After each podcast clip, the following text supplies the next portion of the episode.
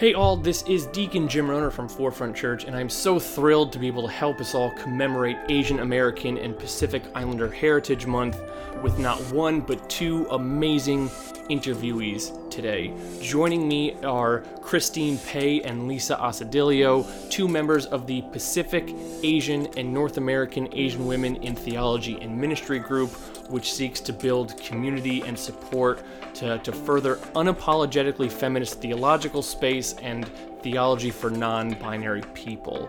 This interview, though relatively short, covers a whole lot of really insightful and edifying ground, including talk of Asian American liberation theology, post colonial feminist ethics, and this idea of how white nationalism that has been tied into the building of US imperialism has fed for so long just the vile and despicable hypersexualization of AAPI women throughout the generations. If you've been listening to the Forefront Conversations podcast for a while, you'll know that when I interviewed Shar Adams, I said your mind was going to be blown, and I guarantee y'all this interview is equally as mind blowing.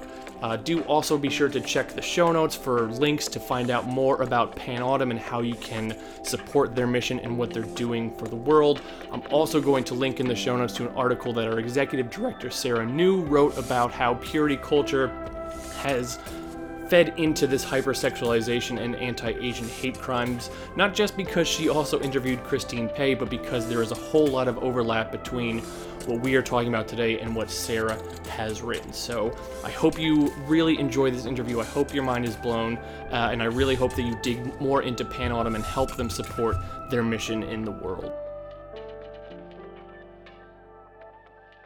Christine and Lisa, thank you both for um, joining me today. This is, um, I said it off mic, but this is the first time that I'm, I'm having more than one guest on this podcast. So this is um, uh, going to be very exciting for uh, for listeners, I hope. So uh, I wanted to start out with just kind of something very simple and and and uh, in the background. But you are both members of um, a group of Pacific Asian and North American Asian women in theology and ministry which is a, a group which um, a lot of people, such as myself, have been more aware of recently. But can we just kind of start with that and just talk about um, the group, sort of what the mission behind it are, why it exists, and just sort of what your goal is um, or what the goal of, of the group is there? So Pacific Asian, North American Asian Women in Theology Ministry began back in 1984 so group of Asian international students studying theology at graduate school in the East Coast became interested in getting together because they couldn't really see their experiences reflected in the curriculum um, they studied at the time. So Letty Russell, um, the late Letty Russell, was a feminist theologian, and she encouraged a group of um, Asian female international students to get together. And she um, opened her house in Guilford, Connecticut for this meeting. So that when um, Asian, these Asian female students gathered, they feel liberated and emancipated as they shared their stories and experiences that mainstream Christian theology had neglected for a long time. So then they decided to have regular meeting. And so at first, like Asian um, American, I forgot the exact name, but Asian Asian um, feminist theologians group began in the East Coast. And then soon they learned that um, Asian Americans in the West Coast actually they have a very active uh, group like Asian American feminist theologians who studied at major graduate schools in the West Coast like already have their own like group and own meeting. So that these two groups, like East Coast and West Coast folks, um, merged together, and then they created a group. Then they learned that Asian women's experiences are different from Asian American women's experiences. So they deliberately chose the name like Asian and Asian American women in theology and ministry. And then the group like grew again so they started using Pacific Asian, North Asian American women in ministry and theology. And that name includes Pacific Islanders and also uh, women in Canada. Um, So the PANAAWTM is an unapologetically feminist theological space and also theology for non-binary people. And there are multiple missions. Um, our website introduces multiple missions, but if I highlight two things are one is to educate larger like um, theological education about Asian and Asian American feminist theology and queer theology, including queer theology. And then second mission is creating network um, among these Asian and Asian American women who study critical feminist theology and practice critical feminist theology and queer theology in their respective field, either in religious education or in the church ministry. I think um, it's important to point out too that PANAAWTM, that there's a tradition of Asian uh, feminist theologians, uh, Asian American feminist theologians building networks transnationally um, and developing liberationist theologies um, that goes back, you know, to the 60s and 70s uh, with EATWOT, um, and uh, and that um, it's part of um, our method for building theology is like building these networks and in a world um, that doesn't see asian women um, we see each other and we build power and, and relation and knowledge um, together communally. So it's part of a longer lineage of a transnational trans-pacific network and you, you also just, um, at least as of this recording, just finished up uh, an annual conference. Is there anything that you want to talk about that in the sense of things that got you excited about it, um, work or highlights, or anything that just you are um, enthusiastic about in terms of the work that has been doing that has been done inside the group and how that is going to kind of um, reach outside as well?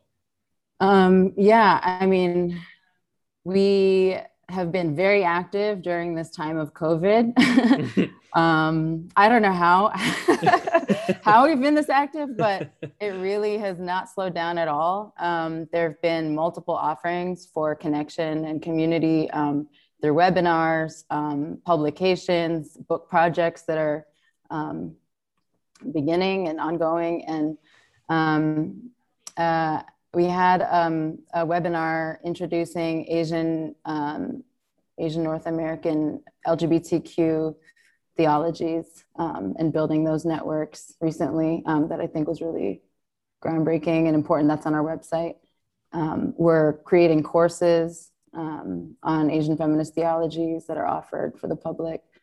So the network is growing and the community is expanding. So the conference, uh, we just had a conference from April 15 through 17. And then it was our first time to host a virtual annual conference.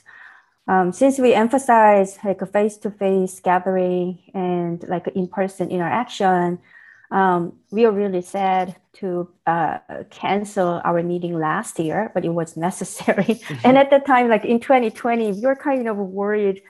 Um, it was right before um, it was right before the major states enter the like lockdown status.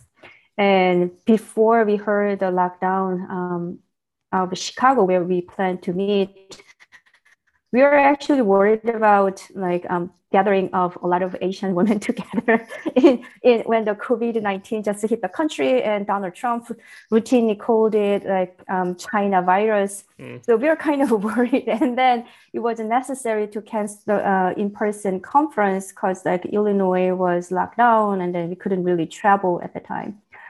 So then uh, the board uh, board members, including Lisa and myself, um, put a lot of thought about having a new form of a conference, but then we haven't really had any kind of like virtual conference, although um, we had like webinars uh, for the past year, but then the multi-day conference was seemed a big challenge to us. But nonetheless, um, we decided to hold a conference and then the theme the theme for the conference was radical reimagining fierce survivor and collective care and then this time we wanted to hear um, stories from PANAAWTM members, like how they have survived through COVID 19 and political turmoil, not only in the United States, but also in Asia. So then um, we use a particular method, which is called collective ethnography. The term was proposed by a Vietnamese American feminist theologian, Mai-Anh Le Tran, teaching at Garrett Theological Seminary.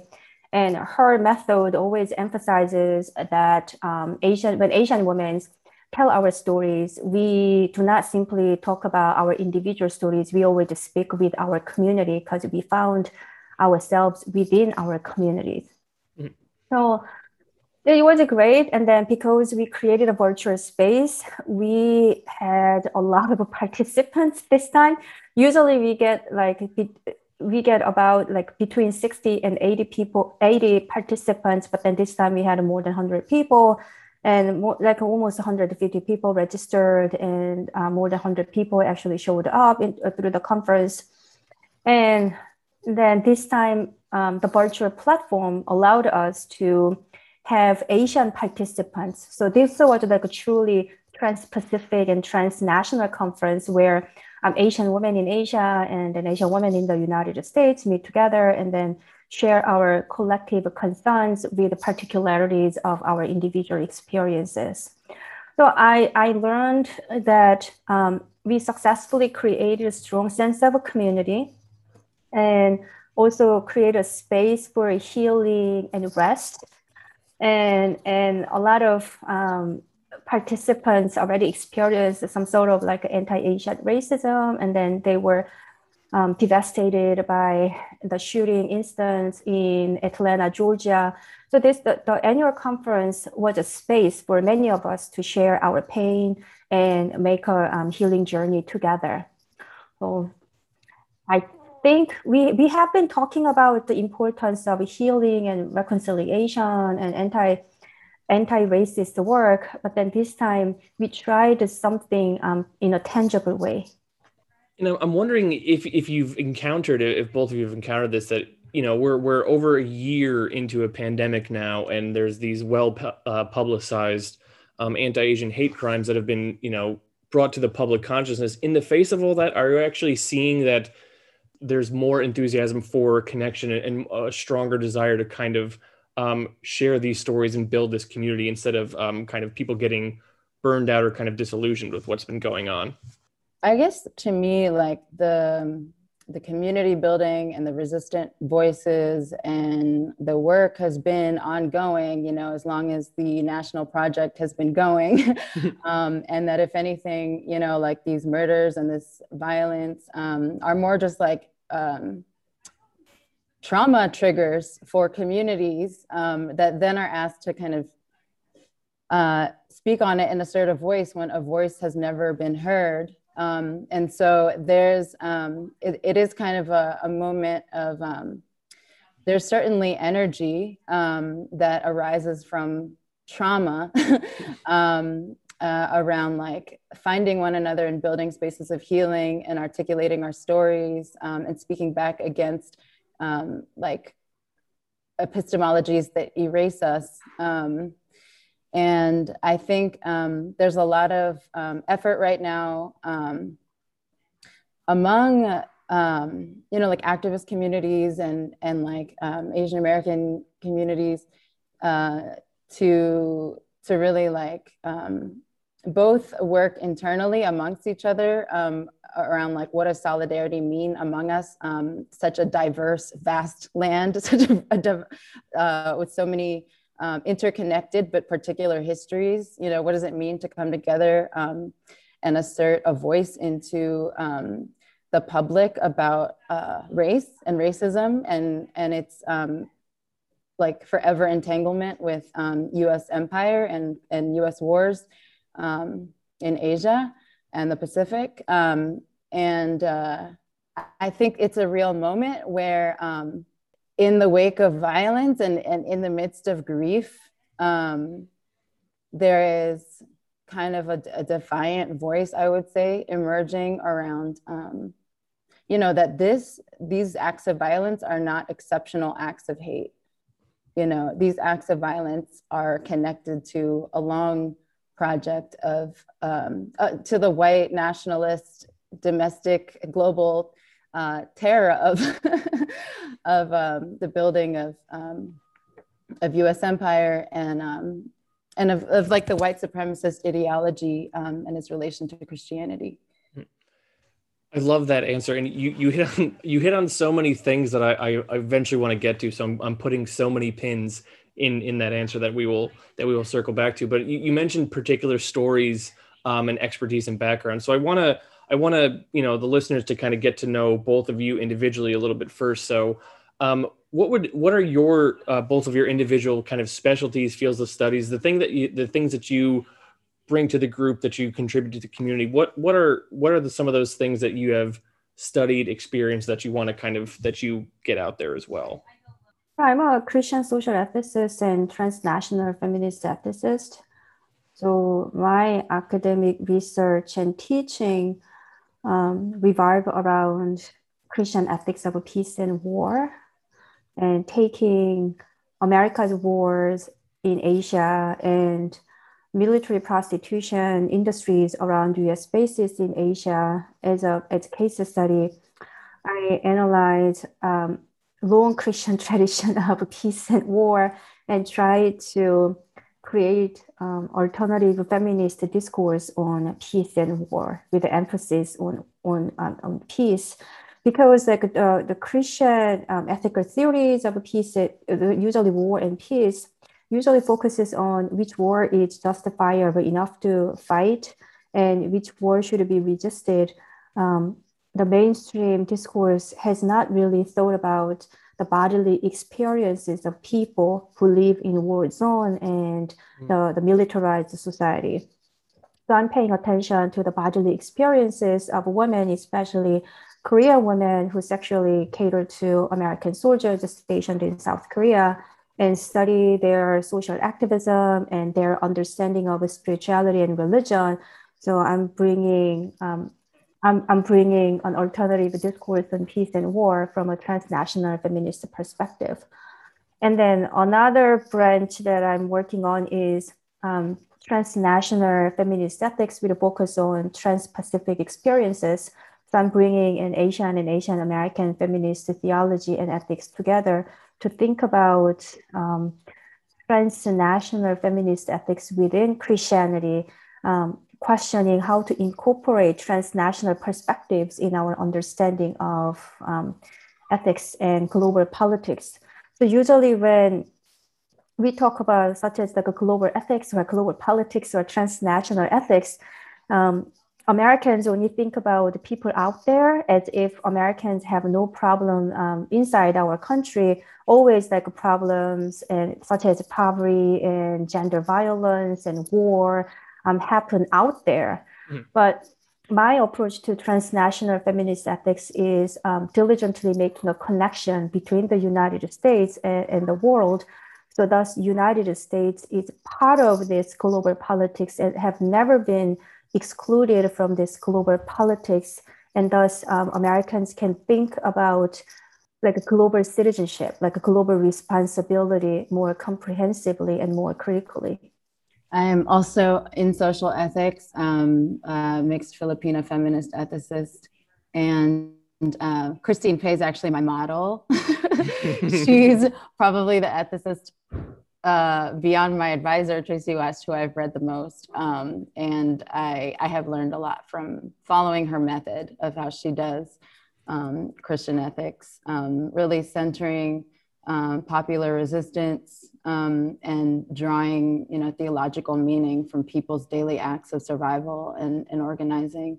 Um, and I am, you know, my own embodiment and lineage is like deeply implicate, deeply implica- implicated um, in the legacy of Christianity in the Philippines um, and in the relationship between the United States and the Philippines. And um, I um, working on a dissertation studying um, the theology of struggle and ecumenical women's movement in the Philippines of the 70s to 90s, um, and like studying the uh, studying it for the pedagogical strategies of unlearning the colonial forms of Christianity inherited and innovating new, more liberating meaning collectively. Um, and you know, making a case that if we want to talk about decolonizing Christian ethics um, and or uh, you know liberation, um, that mining that there is that we ought not erase this resistance history um, from the sites of colonialism itself, um, and that there's like particularly women's leadership um, that is often underappreciated um, and erased in the story of uh, U.S. missionary efforts in the Philippines. Mm. And there has been a real reckoning in, well, I guess I should say, we, we would hope that the church would would have a reckoning in a lot of uh, in in the face of a lot of stuff which has been going on in the past, you know, I mean generations, but the last year in this country, um, and and so the, there is now a lot more of a focus and, and a shift uh, on on you know other theologies such as you know black liberation theology and, and womanist theology and interpretations i'm curious as to if there is sort of an equivalency of that for asian americans specific uh, pacific islanders or if there even can be a, a neat answer about an equivalency because of the diversity in the the asian american and pacific islander community? Um, it's almost, I think uh, I want to just point again to like the, I mean, even the question, which I, uh, I understand, you know, mm-hmm. um, I feel like really points to the invisibility, you know, like the, the ongoing invisibility of, of Asian American, of Asia in like uh, US consciousness um, is like the ongoing erasure of US empire and it, its refusal to see itself. Um, so much has been done, you mm-hmm. know, in Asian American liberation theology um, for decades. Um, and, um, and it has uh, often, you know, been in this pattern of like being transnational and ecumenical and transpacific. Um, and uh, yeah, so we can call it Asian American liberation theology. Uh, we can call it Asian American feminist theoethics, post colonial uh, feminist ethics. Um, but much has been written, um, much has been written through uh, the PANAAWTM Network. Um, we have several publications um, that are centrally liberationist um, and Asian American theology. Well, I would say like other like all forms of liberation theologies are historically specific and con- contextual. That that makes um, that that that create um, this historical uh, specificity makes um, makes and create multiple liberation theologies, and yet all different forms of liberation theologies share the vision of liberation. And then this liberation includes um, actual like a material liberation and liberation from unjust social structures and spiritual liberation and like um, more like a holistic understanding of liberation. So I would I would say Asian well, there is Asian and Asian American theology that is not concerned about liberation. They, they're more concerned about some like a cultural argument from um, Asia and Asian Americans. But um, for PANAAWTM, we are unapologetically um, feminist theologians, so we produce um, liberationist work but then perhaps the difference between our feminist theology and other feminist theology, although we share a lot of similar methodologies, such as intersectionality approach to human oppression and creating alternative discourse um, on God and Christ with emphasis on gender and sexuality. And yet our starting point is Asian and Asian American women's experiences and their political consciousness. So then we actively seek out um, solidarity with other um, racial, gender, and sexual minorities to um, create like a holistic liberation from um, multiple structures of oppression and including spiritual and social and um, physical oppression. So then, correct me if I if I'm wrong or if I'm misinterpreting this, because I have a question here, which is then sort of like what are some examples of, of how one can interpret scripture uh, you know wisdom or stories through like the lens of, of one's experience as an as an asian american woman? And it, it sounds a bit like you're kind of saying the a, lot of liberation theology specifically when it comes to to womanist theology there, there's there's a, a similar experience when it comes to reinterpretation of of scripture is is that correct or, or am i am i kind of making something, uh, you know, taking something with a lot of nuance and just kind of oversimplifying it? We have uh, many, we have a pretty good number of Asian American feminist biblical scholars who interpret scriptures from um, from Asian American perspectives.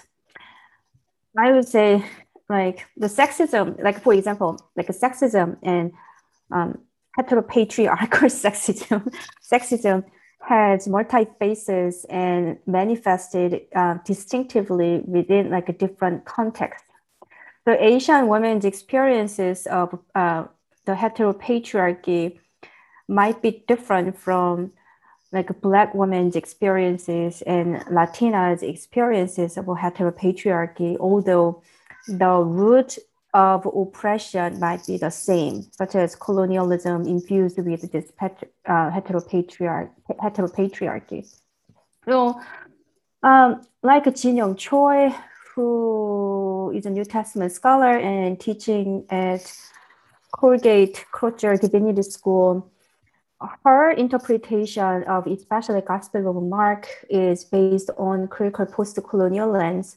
She emphasizes um, the global power structure that um, that that oppressed uh, racial, gender, and sexual minorities, and she drew the parallel between um, the crowd who followed Jesus in Gospel of Mark and um, the marginalized in the contemporary society. So mm. she brings Asian diasporic, stu- diasporic studies and Asian American studies and post-colonial studies to interrogate the story of Mark within um, in the particular context. Uh, it's one is when Mark was written in the, the first century Palestine, and then the, its implication to contemporary um, contemporary the marginalized people in, in, in the world.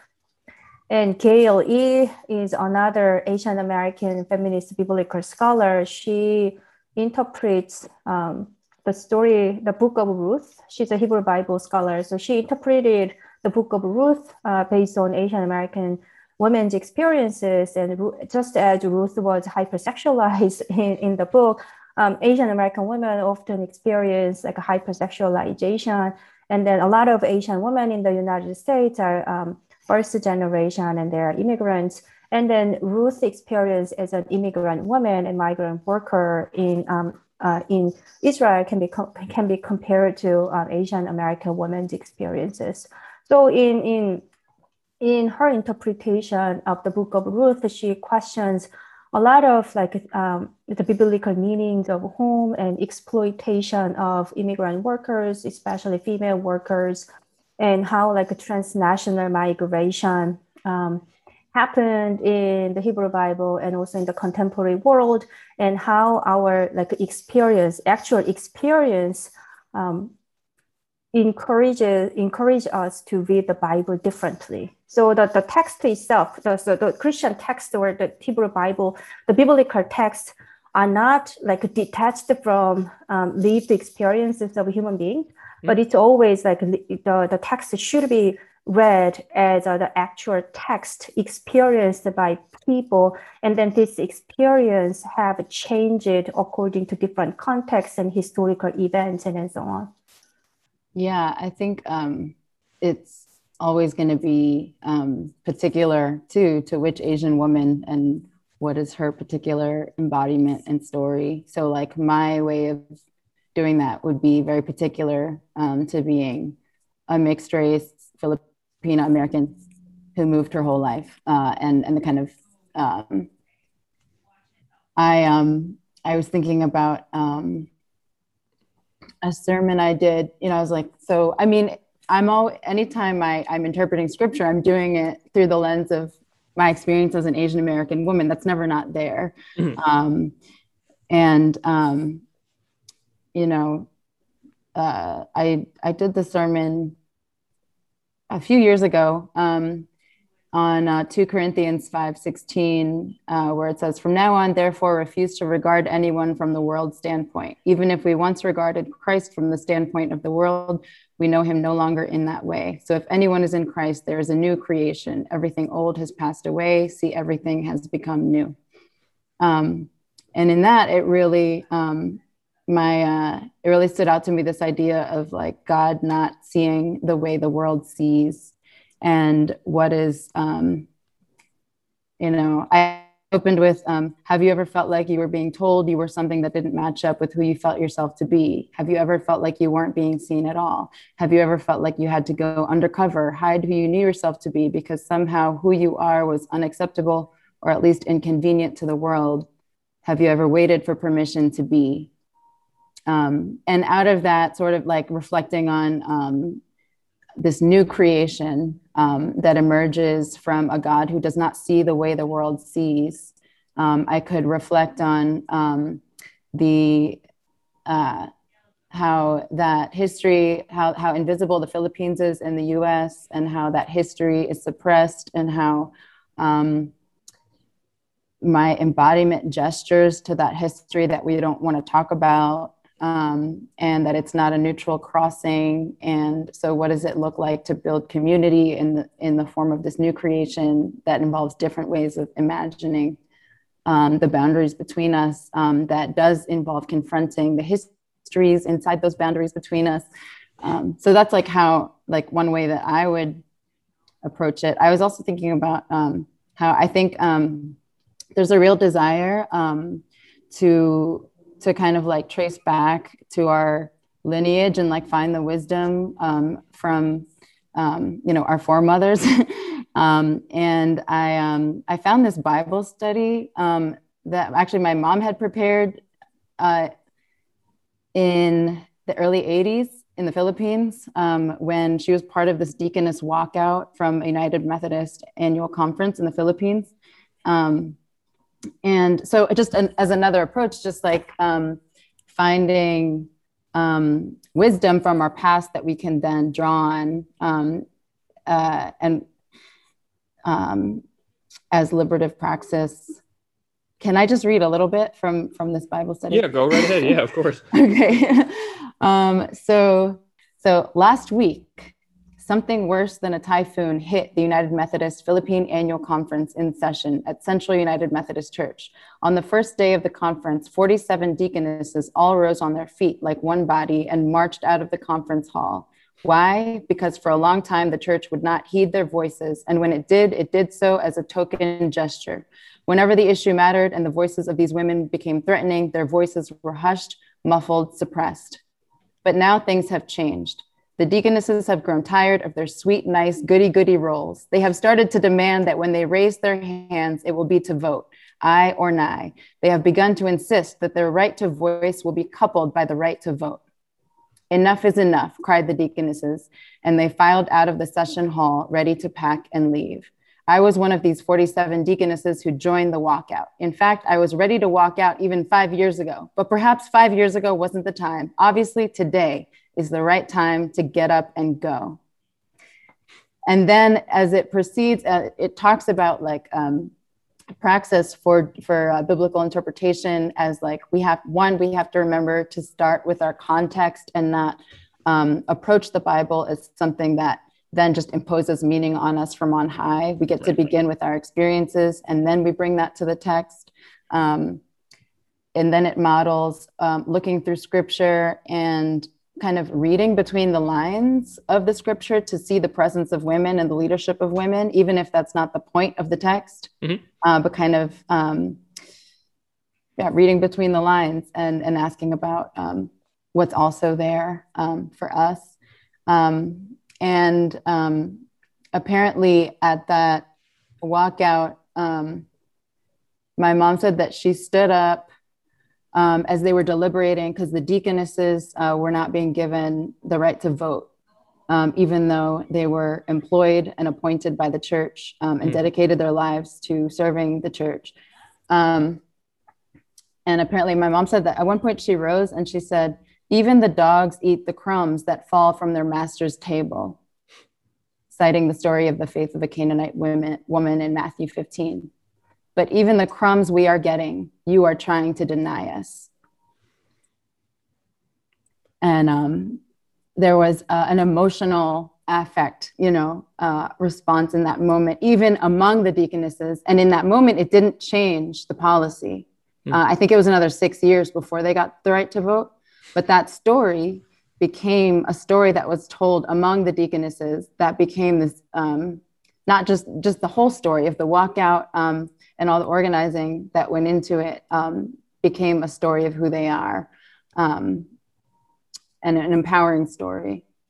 I love what you just said, and and I I, I my brain goes to to that that idea that you brought up too of like of looking what's behind the text, even if it was you know not intended to be there for the people who originally wrote it, canonized it, put it out there, um, because I know that that is something that enrages certain people like well that's not what was that's not what they intended. And yet if you actually kind of really step back and think like well who are the people that are actually going to be enraged by that thought? It's the people who have you know people like myself the people who have been in power for a long time who have perpetuated this idea of this is what the story is this is how it has to be interpreted. Um, so i just I, I love i love that that thought uh, too of of even when it comes to something like art like the the uh, intention versus the interpretation just such a a, a fascinating and empowering um, approach to something i think. And and we have we have talked a, bit um, theologically, but I, I mean also you, you talked about lived experiences and this interpretation, and and when we talk about history and and, and church history and who's been controlling it, um, I mean in America it's always we we kind of look to um, the American story and how you know how the founding fathers like wanted to establish this this nation with religious freedom, but then even stepping back that it's it's a very Eurocentric story and a very Eurocentric interpretation. Um, but I I, I want to hear more about sort of um, Asian American or, or, Pacific Islander um, uh, contributions to to the story of the church and how and how the you know how their their contribution is, is significant and important to how the church has um, developed as well in ways that the mainstream church is not really acknowledged or or looked upon. Um, hopefully, there was something in there of a question that sort of made sense to respond to. A lot, a lot of contribution. so let me just put that contribution in this way. So, um, the Pan theology and other um, Asian and Asian American liberation theologies, I believe that um, have been redeeming Christianity from multiple forms of evil. As we know, um, the European colonialism was inseparable from Christianity, especially with the ideology of Christian triumphalism mm. and Christ's ultimate victory over evil. So non Christians and people of color were perceived inferior um, than these their white counterparts. And then Christianity justified this form of um, mass killings of indigenous people and conquest of um, Pacific islands and wars in um, East Asia and Southeast Asia, and also the slavery system too. And Asian, um, Asian American feminist theology with other forms of liberation theology, we continue to challenge uh, the mainstream Christians, well, in this case, like white Christians, to critically reflect on their understanding of Christianity and their experiences for Christianity. And then in that way, like Christianity, if Christianity, like or Christian church feels too comfortable within this um, power hierarchy, I feel like um, that that comfort will ultimately lead Christian church um, to the deep corruption. So the constant, like so these liberation theologies, including um, PANAAWTM theology, constantly challenges um, Christian church to reflect on their interpretation so that Christian church does not stay in the status quo, but always challenges itself. And then by doing that, um, the Christian church can redeem itself from like intellectual arrogance or unconscious racism or like different forms of social sin so they can really live up to the vision of um, kingdom of god and think about um, the, the vision for the, the kingdom of god in in the contemporary world yeah it's hard to know what is a starting point to answer the question because it's so vast um, mm-hmm. but i think um, a really important thing um, kind of reading between the lines of the question um, is like that Christianity cannot be understood apart from empire. Um, and I think that that's what, you know, PANAAWTM, um, like a lot of our work is about um, decolonizing the tradition in order to preserve what is liberating um, and live what is liberating and saving the seeds and kernels of truth in the Christian faith, um, not so much the Christendom uh, the political domination with the religious aspects to it, um, because religion and empire colluded with each other. Mm-hmm. I think, um, you know, we we definitely need to question the premise that church history is your was ever Europe centered. Um, that uh, you know it was the period of expansion um, and evangelical mission with the expansion of empires uh, when the religion of those empires were then brought to their colonized peoples and that's how it became europe centered mm-hmm. um, you know but there's a strong t- tradition um, in india you know that thomas actually introduced christianity in india and the mar thoma church exists based on that tradition um, and uh, you know and then the, the Nestorians uh, brought Christianity to China in the period of the Tang Dynasty in 635 CE.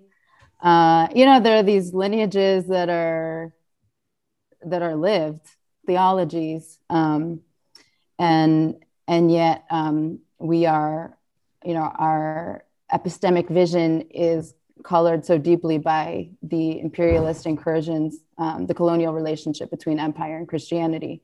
Mm-hmm. Um, and that's why, you know, so when we talk about the integration, um, I think the end of your question was what are some examples uh, that demonstrate the importance of this integration? Mm-hmm. Um, that is the integration, is the history of empire, the colonial relationship, um, and that you know we must question the premise that uh, church history was ever Europe centered. And, and, I did want to pivot a little bit uh, because you you've both mentioned um, empire, imperialism, and a way that empires spread, that colonies and colonialism establishes a lot of times through um, military might. And Christine, you mentioned this a, a little bit earlier in, in, in, the interview, but this idea of um, the influence of U.S. military bases in Asian countries and where where over a, about, a month removed from the Atlanta spa shootings, and um, I'm wondering if you can speak a bit to this idea and how um, how this U.S. military presence in these countries kind of feeds into this idea and this perpetuation of kind of a hypersexualized image of of Asian Americans because um, that that was one of the the unfortunate aspects of all this news coverage was speaking about this idea and the implication of like well how how was sex involved with what this this awful person ended up doing? the, the hypersexualization of Asian women uh, can be traced really really long time ago, even before Asian uh, not Asian American American soldiers arrived on Asian soil. Um, it's if you think about Puccini's opera, The Madame Butterfly, that is European fantasy about the Japanese women. And then even though the geisha does not sell sex to um, clients, still like Madame Butterfly portrays Japanese women as, as a sex worker and really sexualize, um, sexualize and also they could portray the Asian woman as sexually submissive and, and like a pure and innocent and who can be easily manipulated by like white men. Mm. And the America's military presence became more distinctive since World War II. And I feel like American soldiers, when, when they American soldiers brought their fantasies about Asian women with them when they went to wars and different like conflict zones in Asia. That that's my theory. And it, even like if we really look at the history of Asian American immigration, at the turn of the 20th century, the U.S. government barred um, Asian women from entering the United States to control the population. So at that time, a lot of like Chinese male workers um, entered and working in different, um, working in um, landmine and, and, railroad and, and many parts of a- America. And yet the, the Asian women um, could not enter. So like a, a small number of Chinese and Japanese women were lured to prostitution and then they were smuggled into the United States.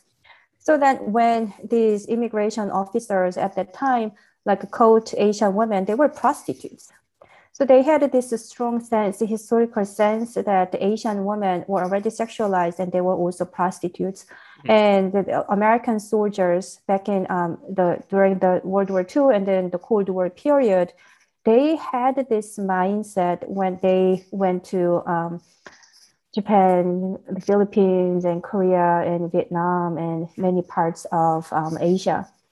So then, in, in case of Korea, uh, during the Korean War, um, it, it's, it's, it's kind of long history because military prostitution around the US bases began back in 1945 in South Korea in 1945, Korea won independence from um, Japanese Empire.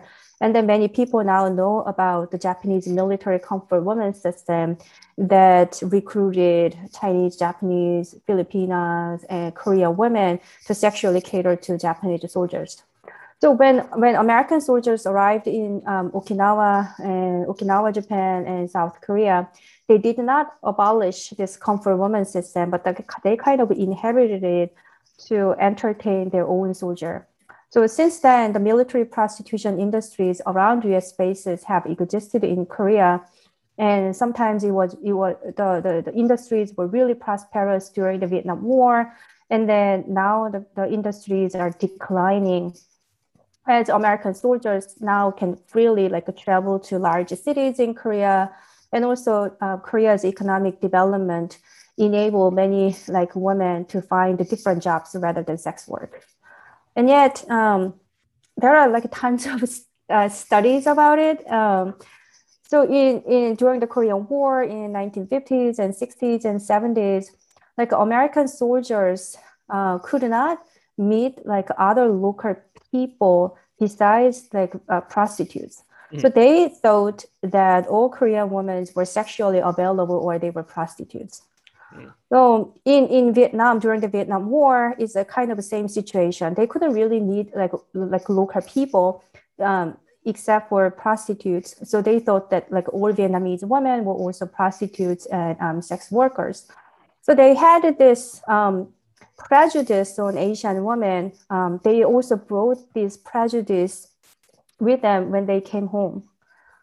Um, that during the Cold War period, a lot of Asian women came came to the United States through marriages with American soldiers, and then um, in 1996, two Asian American women made a documentary film about these like uh, uh, the Asian Asian military brides who came to the States through marriages with American GIs. Mm-hmm. And they learned that 80% of marriages between soldiers and Asian women end up in divorce. And then obviously these women, uh, when they arrived in the United States, they experienced racism and sexism and misogyny. And on top of that, they were constantly viewed as sexually corrupted wild Asian women who tempted mm. Um, innocent young American men. So you can find that it's the same rhetoric in Robert Long's words. Um, he had to kill this Asian woman because of his sex addiction. So he had to eliminate these temptress. And that rhetoric has existed, um, has existed throughout like a Cold War period and even until now. Well, yeah, U.S. military played an important role in constructing um, anti-Asian racism we, we, in, with focus on particularly like a hypersexualization of Asian women. And I just keep thinking about um, whether it's possible to stop anti-Asian hate without like demilitarizing Asia Pacific, um, without like bringing American troops back home from Asia Pacific. And then the current um, escalated tension, the escalated military tension between China and the United States only perpetuates the hypersexualization of Asian women and anti-Asian racism at the same time. That makes a, a ton of sense um, in, in, regards to how a, a system is created and then perpetuated and what feeds into that.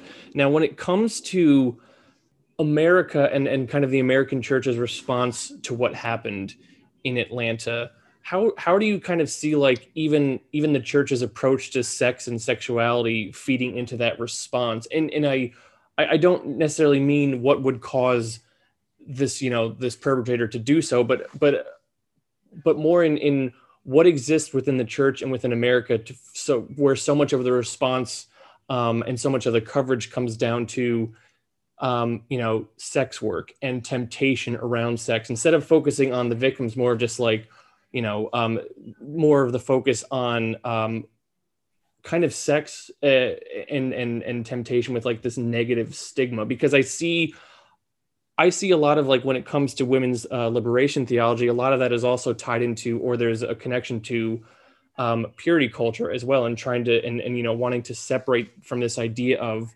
um, sexual purity and specifically when it comes to women being sex objects and kind of um, taking onus away from uh, you know men.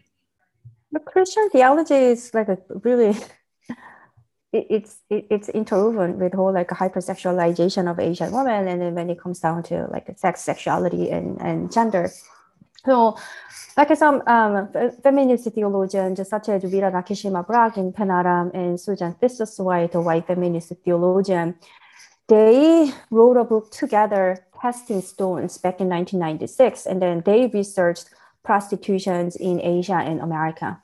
And then they learned that um, the Asian woman's body and also like a woman's body in general been routinely used to maintain military morale and militarized masculinity.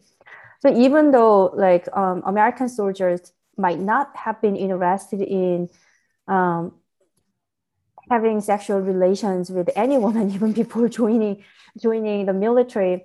So the, the institutionalized military conditioned the soldiers to engage um, buying sex from women and also um, feminizing enemies and like using sexual slurs to de- dehumanize like their enemies.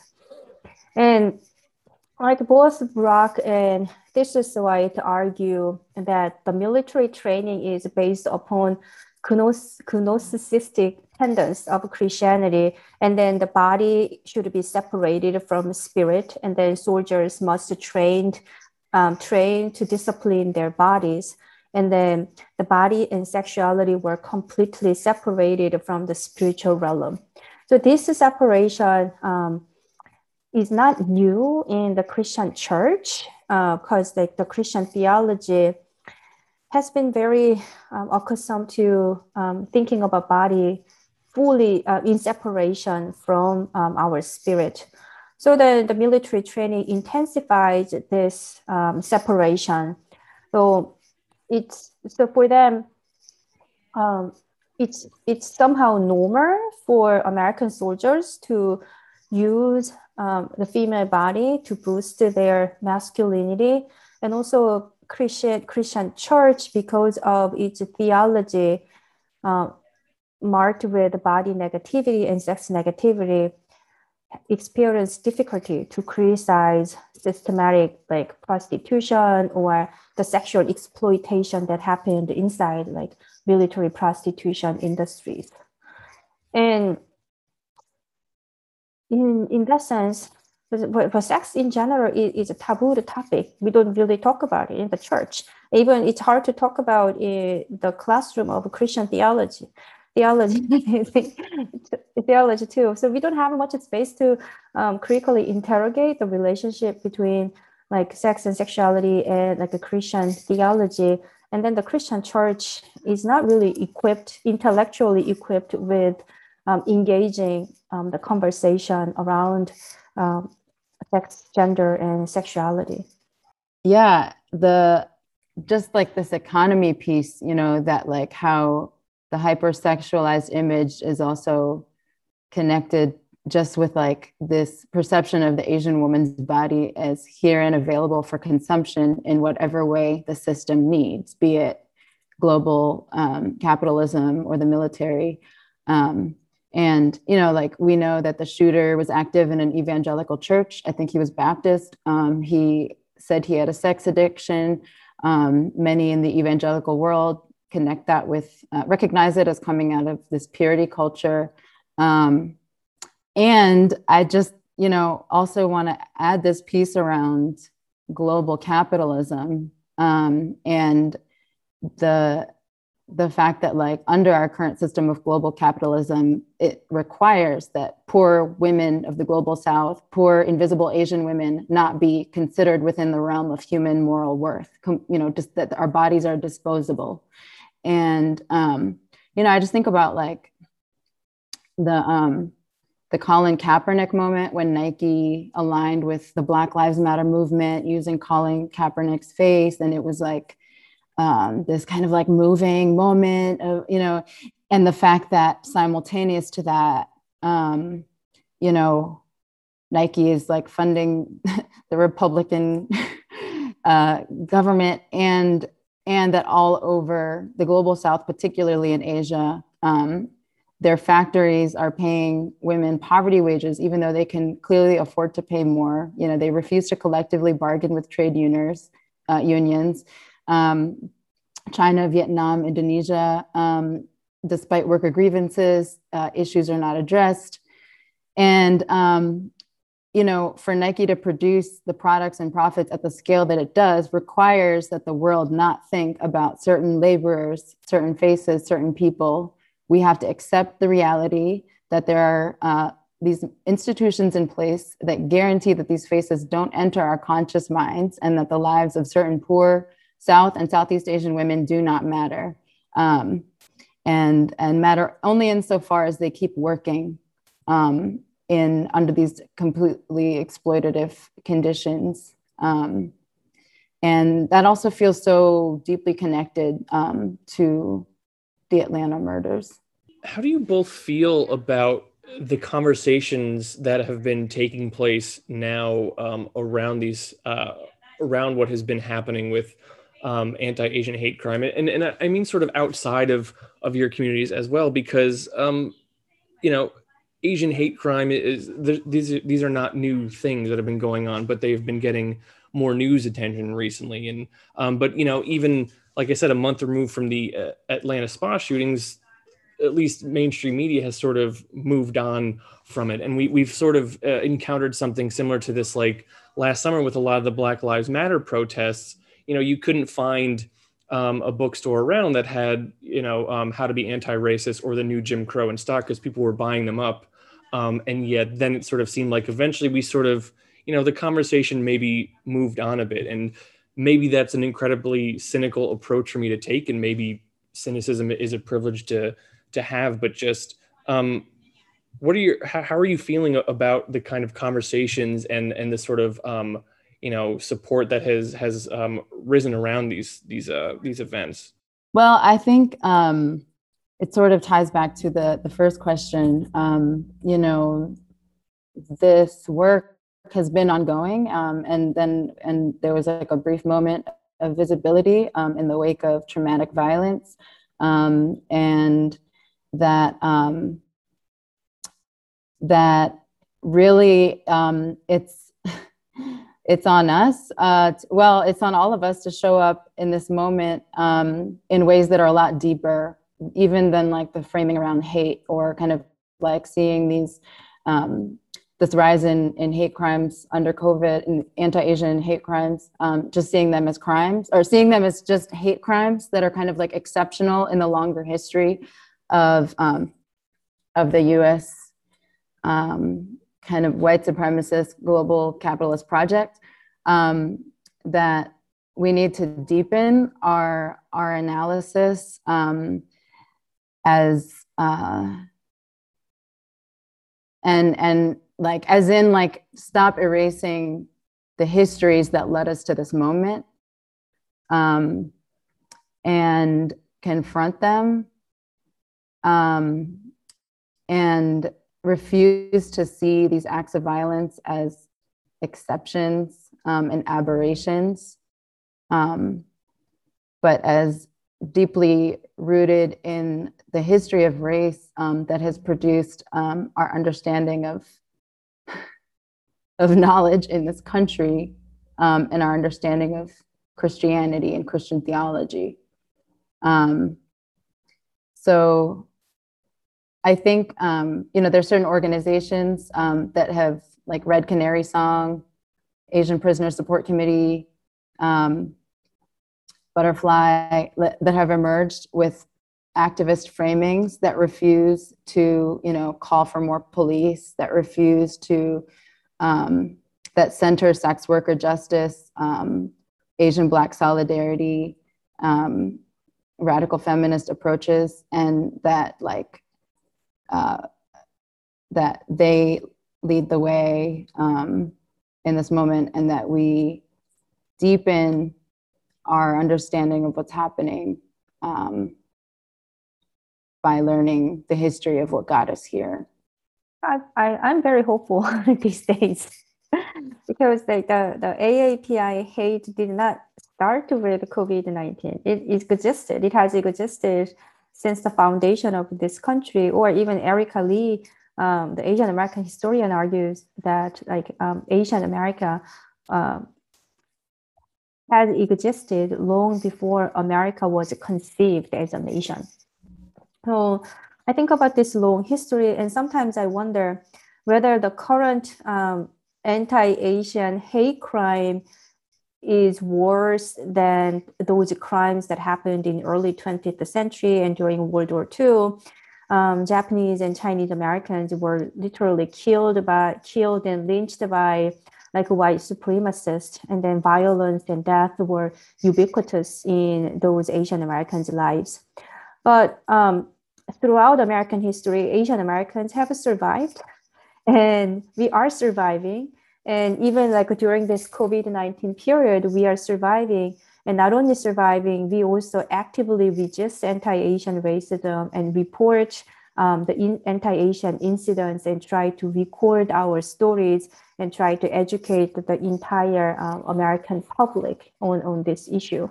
So I find a lot of hope.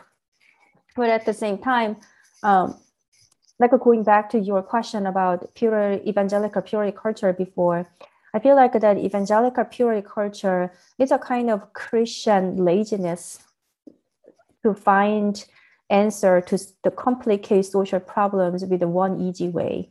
So social problems have been always complicated. Even the Atlanta spa shootings are involved in like um, evangelical purity culture and gun violence and white supremacy and hypersexualization of Asian women and poverty and the, the uh, hospitality work workers condition and all these complicated issues should be considered instead of just singling out like purity culture.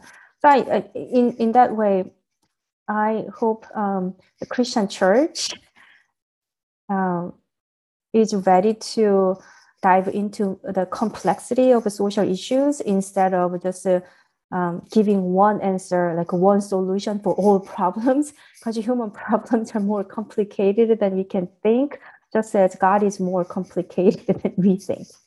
And that's that's a, a good segue into just the the last question that I had for you both, which is broad, kind of general, maybe you know the there's well not even maybe. There are plenty of books I'm sure that could be written on this question itself, but just what does the church need to do, churches need to do, church members need to do to support AAPI communities, and and that could be anything you think of, whether it's it's um granular on the ground sort of action or even just grandiose changes that that need to be made. I mean what what do we need to do um, to better support these communities.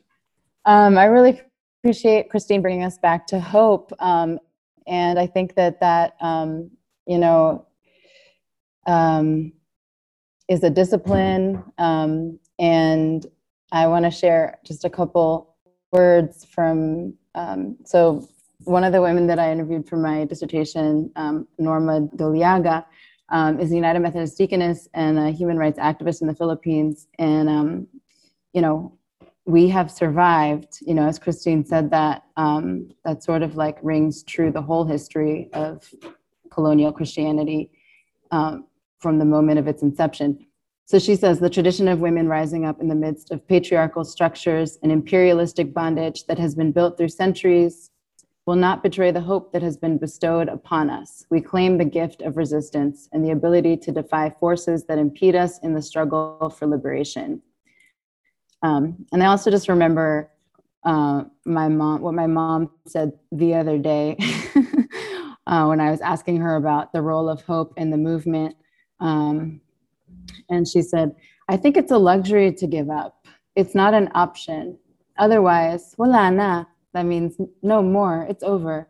Hope fuels the movement because it has a goal. And the goal, the hope is to reach that goal. With Duterte, who's the current president in the Philippines, it's still the same evil.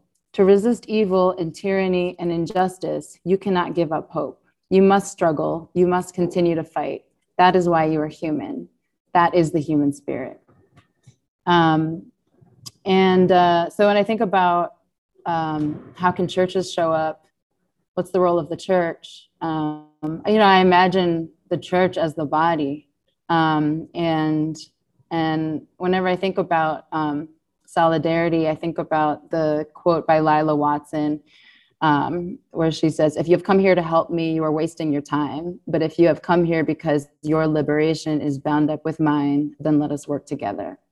Um, and so I might, for the church, I might just add, um, you know, if you've come here to help me, you are wasting your time. But if you have come because your salvation is bound up with mine, then we can work together. Um, I really see um, that not as not as like acts of charity not as like acts to figure out how to be a good christian um, but kind of a deeper understanding of what it means to be a body and a deeper sense of um, a bound up salvation with others yeah lisa already said it beautifully. I don't know what i what, what i can add. That's the um, one um, not an advice but one one just a comment on the christian church. Whenever the Christian church talks about the crisis, they only um, they tend to focus on um, the losing membership in their in their churches. But then the Christian church can radically reimagine what growth really means, like what spiritual growth really means. And if they were called to be light and salt in society, then what kind of actions they can take? Um, so it's I don't know. I feel very conflicted in many ways because I'm an Episcopal priest. And then when I think about the institution of the Episcopal Church, yes, the church is losing membership, and then the church is still white centered like many other churches. And it looks like only Christ- the fundamentalist churches uh, gain more members, especially during COVID 19. So I kept thinking, um, what the Christian church has been missing when we live in society. And so it's it's my my my thoughts are um are not organized right now, but it's it's like um radically reimagining the kingdom of God is not only like a progressive Christian church's responsibility. Like all Christians should think about what it means to create the kingdom of God on earth and what what the what what like God's radical equality really means. And and I guess that can begin with um, yeah they can they can begin with um, those who are different from my own background and those who suffer from white supremacy and poverty. So the church, I, I, I my hope is like church, uh, the church, Christian church finds a new way to stay connected to the marginalized and um, uh, and then they are willing to be one of the marginalized.